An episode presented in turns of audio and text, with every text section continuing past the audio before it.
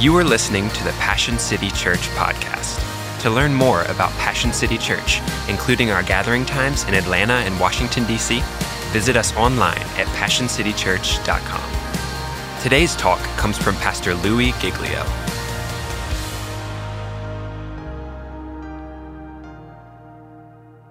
Well, in sixteen oh nine, you may know this already, a Dutch-German invented the telescope. His name was Hans Lippershey, and Hans Lippershey didn't exactly call it a telescope in sixteen oh nine. In fact, he was a lens crafter, and when he invented the original telescope, this is what he said about it. He called it a Dutch perspective glass, which he used for, quote, seeing things far away as if they were nearby. And so sixteen oh nine, same time period, Middleburg, Germany, if you want all the information, the microscope was invented as well. We're not sure exactly whether that was Hans Lippershey or a father-son combination named Hans and uh, Zacharias, but either way, a Hans was involved in the microscope and in the telescope. And the microscope, I think, is what we often use when we come to study God. We look down and we think we're going to discover who He is and maybe even decide who He is and come to our own conclusions about who God is and what He's like. But we're not using a microscope today to investigate God. We're rather using a telescope powered by the Spirit of God, looking through the Word of God and looking into the person of Jesus to take this God, this creator of the universe, this God who's bigger than our wildest dreams, and to bring Him close. Galileo took Lippershey's telescope of sixteen oh nine, and in sixteen ten, Galileo improved it, discovered the four largest moons of the planet Jupiter, bringing things far away near so that they can be known and understood. And that's how we're pursuing God. We're looking at His attributes, discovering what He's revealed as true about Himself. And as we look into His attributes, we then are bringing this faraway, eternal, almighty God. We're bringing Him close so that we can know and understand who He is. And we haven't really given an application point really for how to do that, but In, in every one of these messages, it's been the same. We've looked at some of the attributes of God. So I want to encourage you, if you're loving where we're going, do what I was doing in the nineteen eighties. I was taking month-long journeys into the attributes of God. In fact, I went back and grabbed a, a journal that I began writing in in nineteen eighty-four. And when you open this guy up, it's just blank pages. Just started on page one. May fifteenth was the day that I started this particular journey, and I wrote the wisdom of God. That's one of the attributes of God. Uh, the next day, wisdom once again. Stayed on wisdom for a little while because uh, wisdom made it again on the May seventeenth and May eighteenth, so a lot of wisdom going on.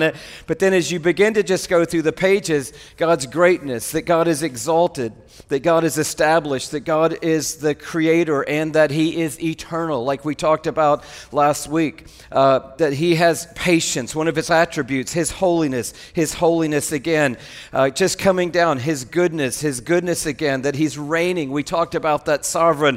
He's beautiful, just day after day, looking at an attribute of God. You're like, well, where would I start? You can start anywhere you want to start. Pick a psalm or a passage of Scripture, and as you're reading that psalm or reading that passage, look for an attribute. When you find the attribute, circle the attribute.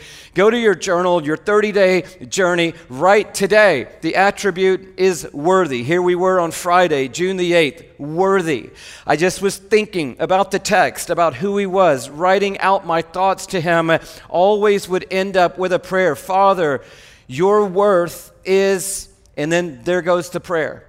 And then somewhere along the way, I uh, made a little marker here, uh, somewhere along the way, I'd worked up a pretty solid list. I don't know if you can get tight on this or not, but I'd worked up a pretty decent list of the attributes of God that I was beginning to focus on and understand. About one hundred fifty attributes of God. So if somebody said, tell me about God, what do you love about God? I, I wouldn't go, well, I love that he's gracious, and I love that he's kind, and I love that he's love. I would just think, wow, uh, that he's light, he's majestic, the maker, the mender, the master, merciful, meticulous, that he's noble, omnipotent, omnipresent, omniscient.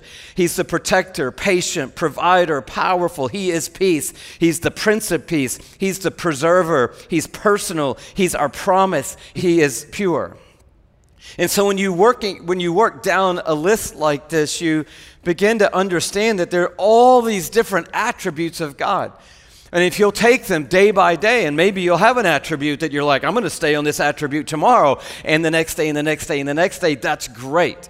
But take the journey for yourself, and, and just mine the Word of God, and as you do, you'll see the attributes just rising up left and right. Focus on one, meditate on it, dig into the text a little bit, journal your thoughts about how that impacts your life, and then respond in worship to God with a prayer or a song or your own psalm, responding to Him, saying, God, this is my response to that attribute of who you are. And if you'll take that thirty-day journey to knowing God, I believe something powerful will happen in your life. I brought also today, just so that you could see, same time frame, nineteen eighty-four, started that particular journey. nineteen eighty-two, was reading this book. We borrowed the title for this series from it, The God You Can Know. nineteen eighty-four, uh, eighty-five, while I'm journaling in this book all these attributes, I'm diving into A W Tozer, The Knowledge of the Holy, where he just takes bite-sized chunks of a lot of the attributes of God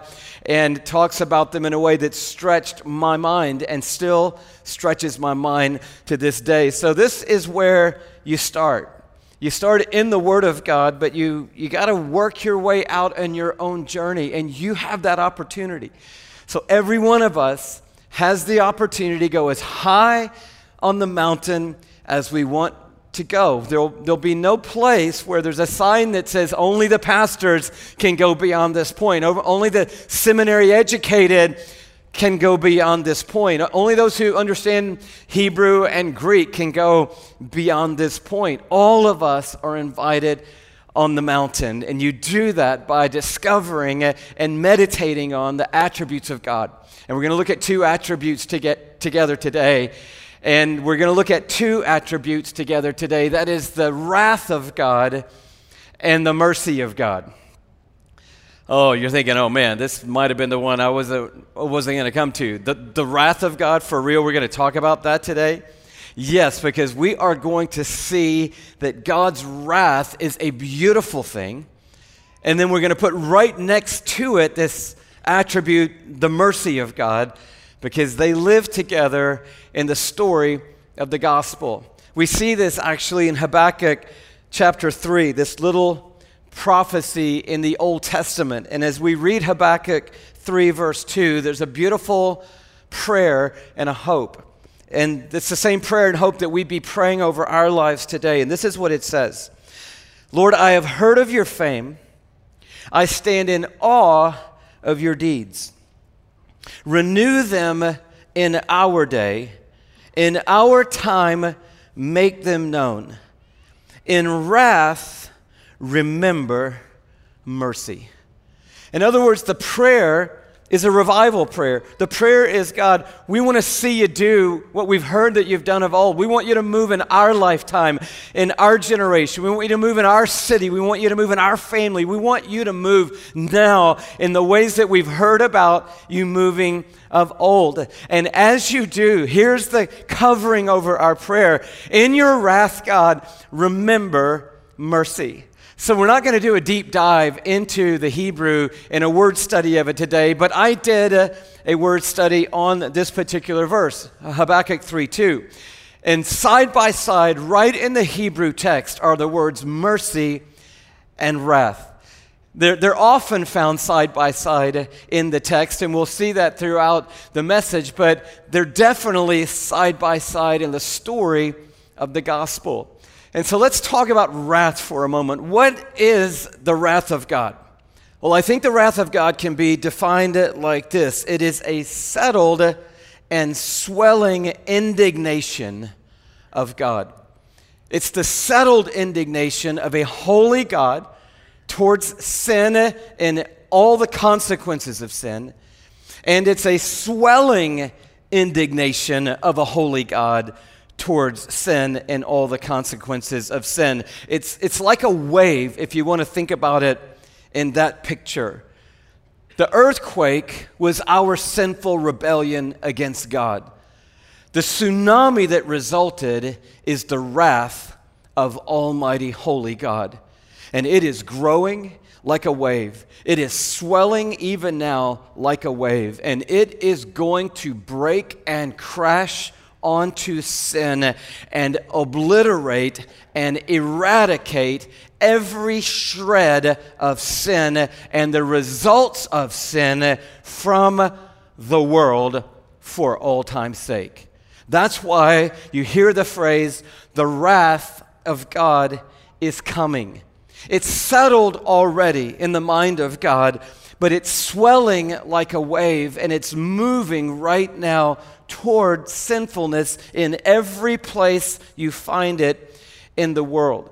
And you may be saying, well, I don't want a God of wrath. I like some of the other attributes we talked about, but I don't want a God who is a God of wrath. And I beg to differ today. I think that we do want a God of wrath because we want justice for every wrong, for every abuse that's happened in our lives, for every evil action that has crashed into our world, into our families, into our loved ones, and into our heart. We want justice.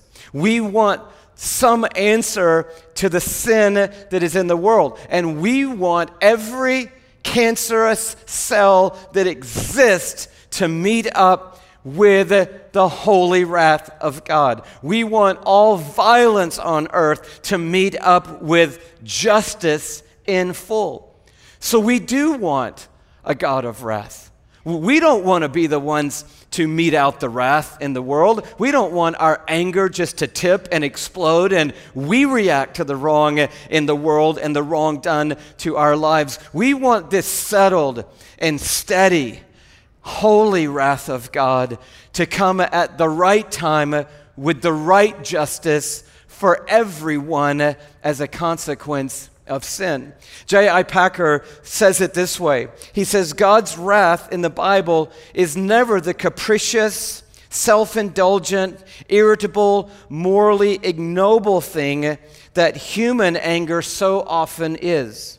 It is instead a right and necessary reaction to objective moral evil. So it's not this quick reaction, this flying off the handle, this I'm going to get even with you. It's the right and measured and just and adequate response of a holy, perfect, righteous God to the sinful choices and the rebellious hearts of men. And that wrath is growing like a wave. Oh, we get the consequences of our sinful choices immediately. We're living in the consequences of our sinful choices, but the full judgment of our sin, it's coming, and it's called the wrath of God. We see this in Scripture in Ephesians chapter two. And we could look all over the text today at both the wrath and the mercy of God, but we're going to hang out and just a few texts together. And the first one is Ephesians chapter two, beginning in verse one. And we're going to see, as we mentioned before, like Habakkuk, wrath and mercy living side by side in the text. But before we get to the good news of the gospel, we always start with the bad news of our sin. And this is how Paul describes it beginning in verse one. He says, as for you, you were dead in your transgressions and sins, in which you used to live when you followed the ways of this world and the ruler of the kingdom of the air, the spirit who is now at work in those who are disobedient. All of us, can we just circle that? All of us. So we're not talking about some really good people and some really bad people or some more spiritual people and some less spiritual people. We're talking about people here. We're talking about humanity, fallen humanity, all of us. This is who this text is about. All of us lived among them at one time, gratifying the cravings of our sinful nature and following its desires and thoughts. Now that's the world. That's a snapshot, if you will, of the world. People following the cravings of the sinful nature and following its desires and thoughts. And here comes the consequence of that, or the ultimate result of that. If you look through the telescope of God's wrath, it comes a little closer now what the reality is for all of us who are saying, hey, this is what I want. This is how I feel. This is what I want to do. This is what I want to get. This is the way I want to live my life. I'm just going to go after whatever I want to go after, whatever I think that's the way I'm going to go. And he says, great. Well, here comes the result of that kind of living. Like the rest, we were by nature objects of wrath. So by nature now, what nature? By our sinful nature, we're in the crosshairs of that settled and swelling wave of the wrath of a holy, righteous God that is going to eradicate sin. We are now in the path of the tsunami that's coming, created by the earthquake of our rebellion, and it is headed our way. And you may say, well, uh, I can deal, uh, I'll worry about that later. No, you don't want to worry about that later. This swelling tsunami that's coming is more powerful than anything we could describe or imagine. It is the holiness of God meeting up against the, the full dark side of sinfulness, and the collision of those two things is going to be absolutely overwhelming. It's as if we uh, could look at it this way. We we have a life, and uh, we we were meant uh, for something amazing, but we made bad choices, right? So we end up basically just being a, a cup of filth because of our sin and our sin nature. It's just a little uh, little cup of sewage, if you will, as the result of sin. And if you think about it this way, based on this text, if God's wrath is a weight that none of us can fully comprehend or imagine, and it is swelling and settled, it is going to happen at some point, and we want it to. We want there to be an answer for all the wrong. We want everything to be put right. We want people to be held accountable. We want justice. And there's going to be justice. But it's going to be justice, not just against the people we think deserve it. It's going to be the wrath of God coming against all sin in every life. And so there's a predicament in the moment. The wave is growing, and the time is coming, and I don't know when it is, and you don't know when it is. Jesus said he didn't even know when it was when he was on earth. It is a time that the Father has set. And in that moment, the wrath of God will fall. But thank God there's something also called mercy. And mercy only matters if the Holy Spirit has convicted us of sin. Mercy only matters when we see with eyes wide open how our rebellion has wrecked into the purposes and the plans and the character of God. Paul goes on to describe it a little bit later in Ephesians chapter five like this. Let me grab my glasses again. This is what he says in verse one. He says, "Be imitators of God, therefore, as dearly loved children, and live a life of love, just as Christ loved us and gave himself up for us as a fragrant offering and a sacrifice to God." Praise break in that moment right there. But then look how Paul works this out. You're born of God, loved by God, brand new in God, new creation in God, so you can grow up and imitate your heavenly Father as a loved son, loved daughter of God. But let me work that out for you, Paul says, in a broken, sinful world. But among you, there must not be even a hint of sexual immorality or any kind of impurity or greed, because these are improper for God's holy people. Nor should there be obscenity, foolish talk, or coarse joking, which are out of place, but rather thanksgiving. For of this you can be sure, no immoral, impure, or greedy person, for such man is an idolater, has any inheritance in the kingdom of Christ and of God. So let no one deceive you with empty words, for because of such things, God's wrath comes on those who are disobedient. So let's don't let anybody distract us from this attribute of God, this holy, righteous indignation of God, this part of God's character that is going to make heaven a possibility by obliterating all sin. The wrath of God is a reality, and Paul's reminding us that it is coming. It's coming on the life of every person who says, I'm going to do it my way. I'll redefine what what I think is good and what I think is pure and what I think is true for my life. And what Paul is saying is, just be ready, because there is a settled and swelling wrath of God that is coming your way. But then Paul wants us to know there's something else going on in the heart of God, and it is his mercy. So in wrath, remember mercy. That's the prayer of Habakkuk. And I want to assure you that God will never forget mercy in his story towards you in your life. You're not going to have to jog his memory and say, oh, remember, God, I know that wrath is coming, but, but can I remind you of the fact that you're also a merciful God? You'll never have to remind God of his mercy, because mercy is not a mood in the heart of God. Mercy is an attribute of our God. Mercy is always in the story of God.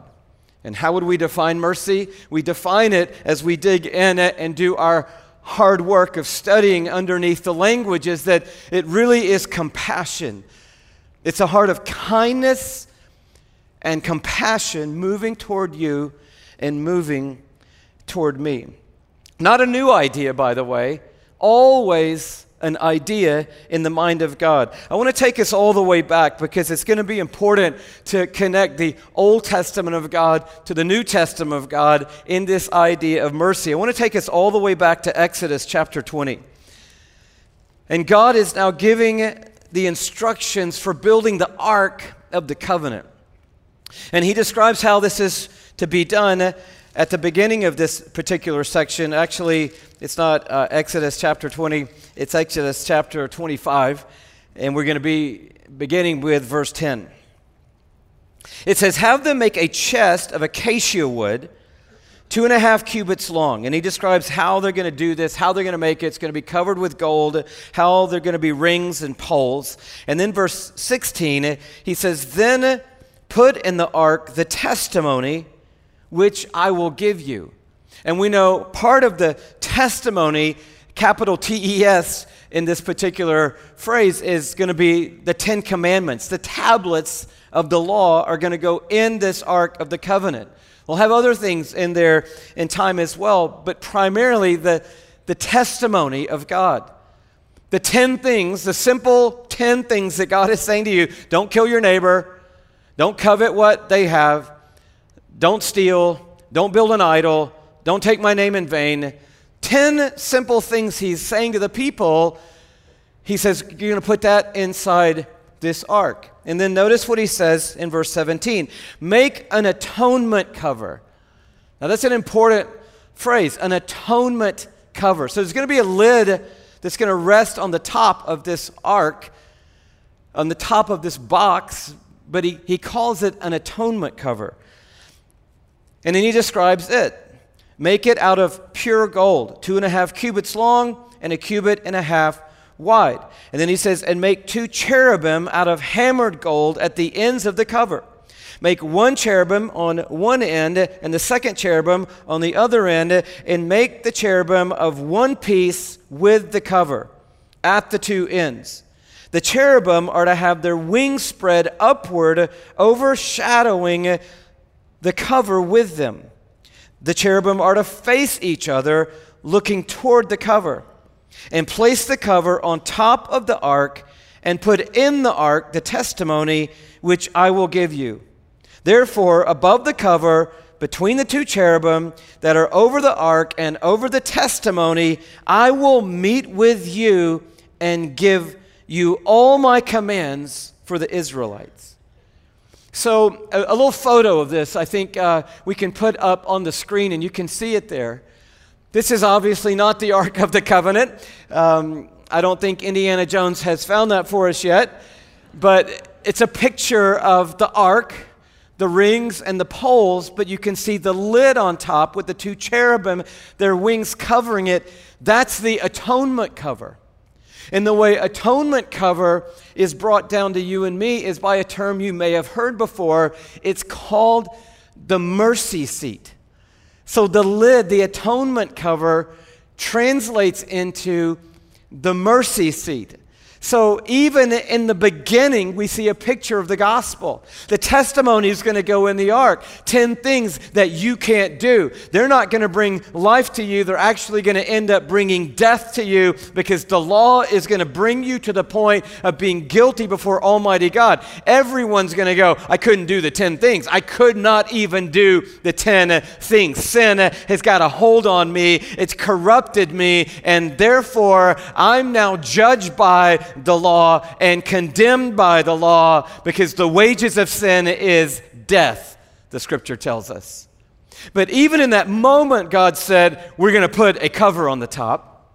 And the cover over the law that's going to bring death to the people is going to be called the atonement cover.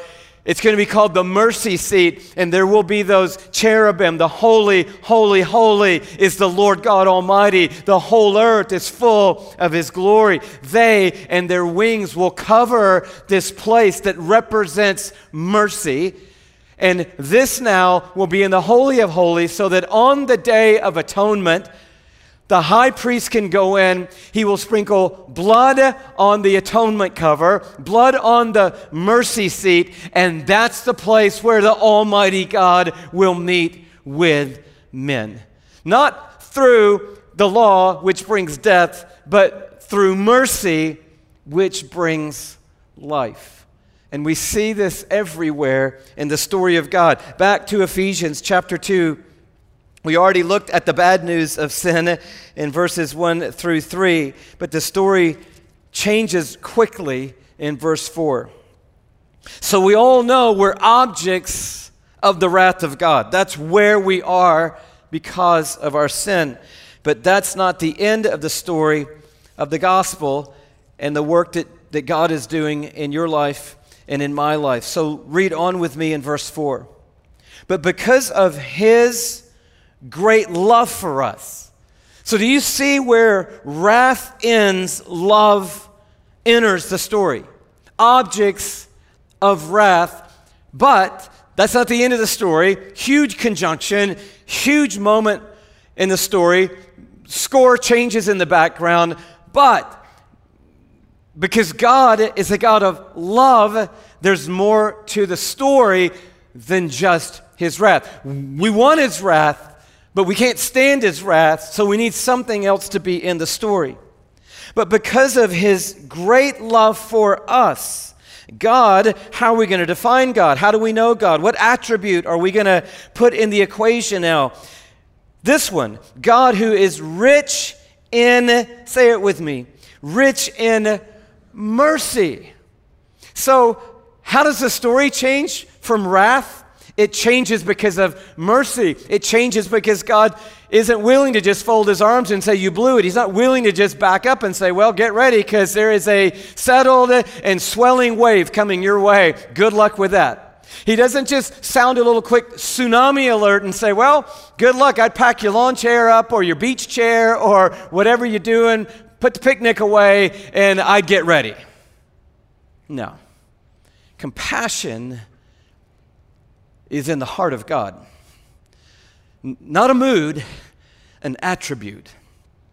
And mercy is moving your way right now.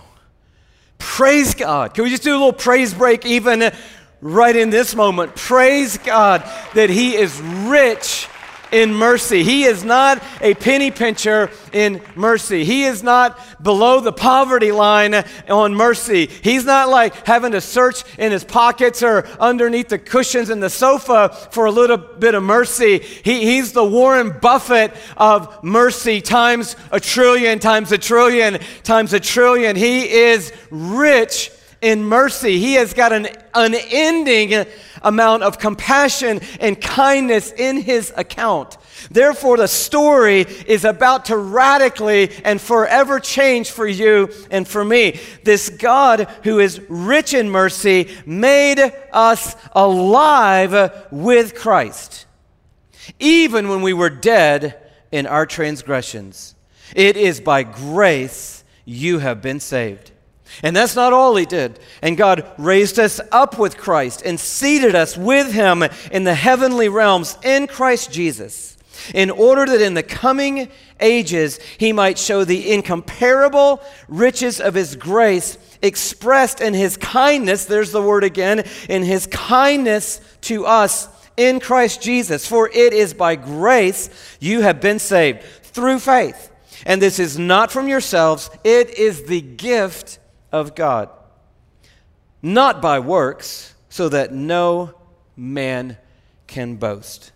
For we are God's workmanship, created in Christ Jesus to do good works which God prepared in advance for us to do. It is a divine exchange of extraordinary proportion. It is God saying, I have a son.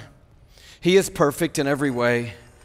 He is spotless and blameless. He's tempted in every way, the Scripture says, yet without sin.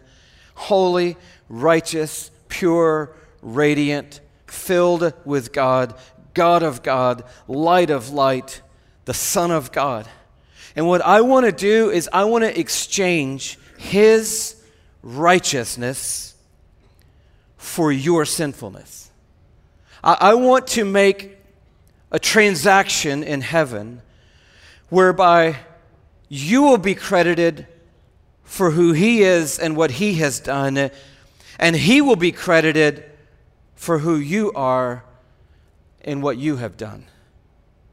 The way that Paul writes it in Second Corinthians five twenty-one is this: God made Him who knew no sin to become sin on our behalf, that we might become the righteousness of God in Him. Look at another way Paul writes this in Romans chapter three, a heartbeat of the gospel. And he's describing what we all know, which is that we are hopeless, but he's also describing an indescribable mercy of God, beginning in verse twenty-one, chapter three of Romans. But now, can we just say that again today? But now. So yes, there's a settled and sustaining and swelling wave of the wrath of God, and it is coming our way. But now, but now, right now, something has changed. Right now, something is new. Right now, there's a whole different possibility on the table, and this is what it is. But now, a righteousness from God apart from the law, apart from what's in the Ark of the Covenant, has been made known, to which the law and the prophets testify.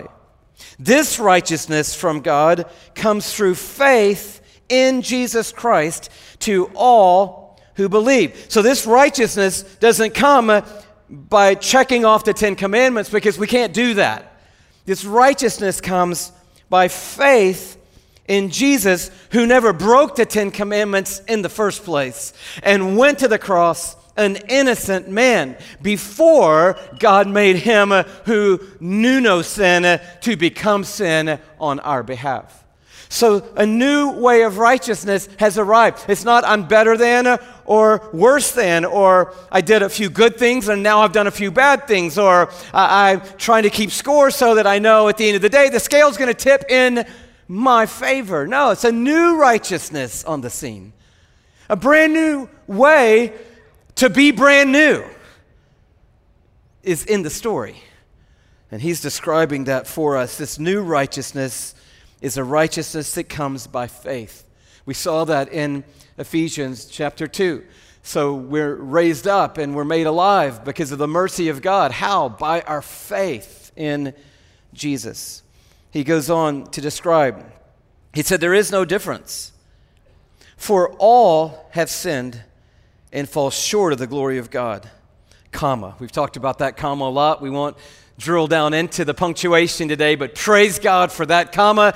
If we wanted to have this whole message last about three hours, we could take another praise break right here over the comma that is at the end of verse twenty-three. For all have sinned and come short of the glory of God. Not a period, not end of your story, not end of sentence. No, a comma. God's got something else to say. So yes, we've all sinned, and yes, we've all come short of the glory of God, but here comes another massive conjunction. We are justified freely.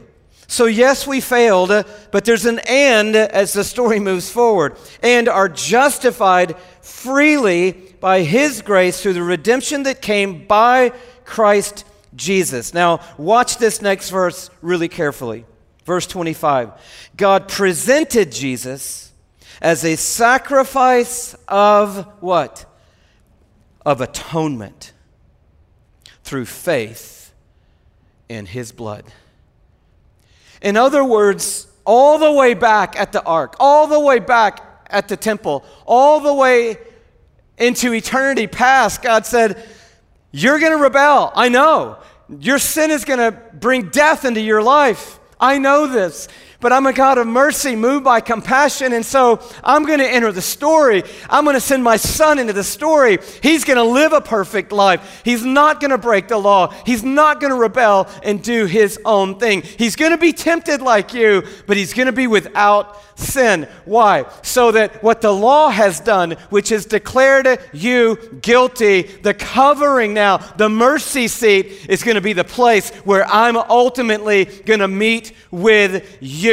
Not back in the old days in a Holy of Holies. No, in these days, through the person of Jesus Christ and through your faith in Him, I'm going to meet you on the atonement covering. I'm going to meet you at the mercy seat. Not a high priest going in once a day, one time on the Day of Atonement, once a year. No, Jesus going into the Holy of Holies, putting His blood on the atonement covering, His blood and Himself becoming the mercy seat. So that between the holy, holy, holy, I can come and not only meet with you, I can come and forgive you and give you life and breath and raise you up to brand new life, to new birth, sons and daughters of a heavenly King alive now because of the mercy of God, covered by Jesus' blood. The rest, the settled, swelling holiness and righteousness and justice of God is coming. Praise God. When it arrives, we will be covered by the blood of Jesus. How? By faith in Him. We will be covered by the blood of Jesus. This is the new righteousness. It is Christ covering you and Christ covering me. We want a God of wrath because we want sin to be dealt with to the full. But praise God, He's a God of mercy who has come in Christ to cover us with His blood. God made Him who knew no sin to be sin for us so that we might become the righteousness of God in Him. And what happened on that cross?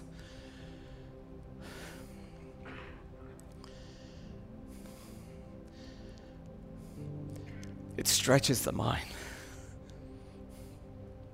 and it blows up the heart. Please don't be deceived. A wave, a settled wave is coming. And when it comes, I want to show you what it's going to look like. It's going to be pretty intense, intense enough that I'm going to need these. But I want you just to get a picture in your mind of that coming wave of God. And I want you even to help me count it down. So let's just count down, even though we don't know the day. ten, nine, eight, seven, six, five, four, three, two, one.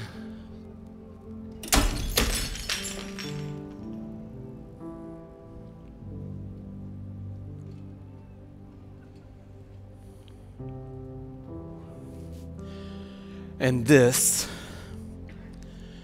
is Calvary. Not just a story, but a collision. The righteous judge justly destroying sin and its power. Once he had transferred what was ours onto the life of his son Jesus. And at the cross, it is finished, and mercy has triumphed.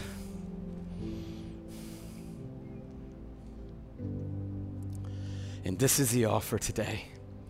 As we sit on the bench and ponder, as we take another step up the mountain of God, as we get a little larger plate and put a bigger serving on today. We see our God is the God who's going to bring justice to the world. It's going to be a terrifying moment and a terrifying day. But in that moment, we will already be covered.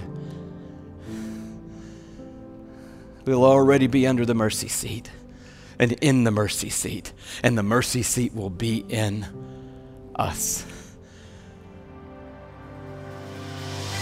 If you were encouraged by today's talk, be sure to rate us and hit subscribe on Spotify, iTunes, or wherever you stream your podcasts.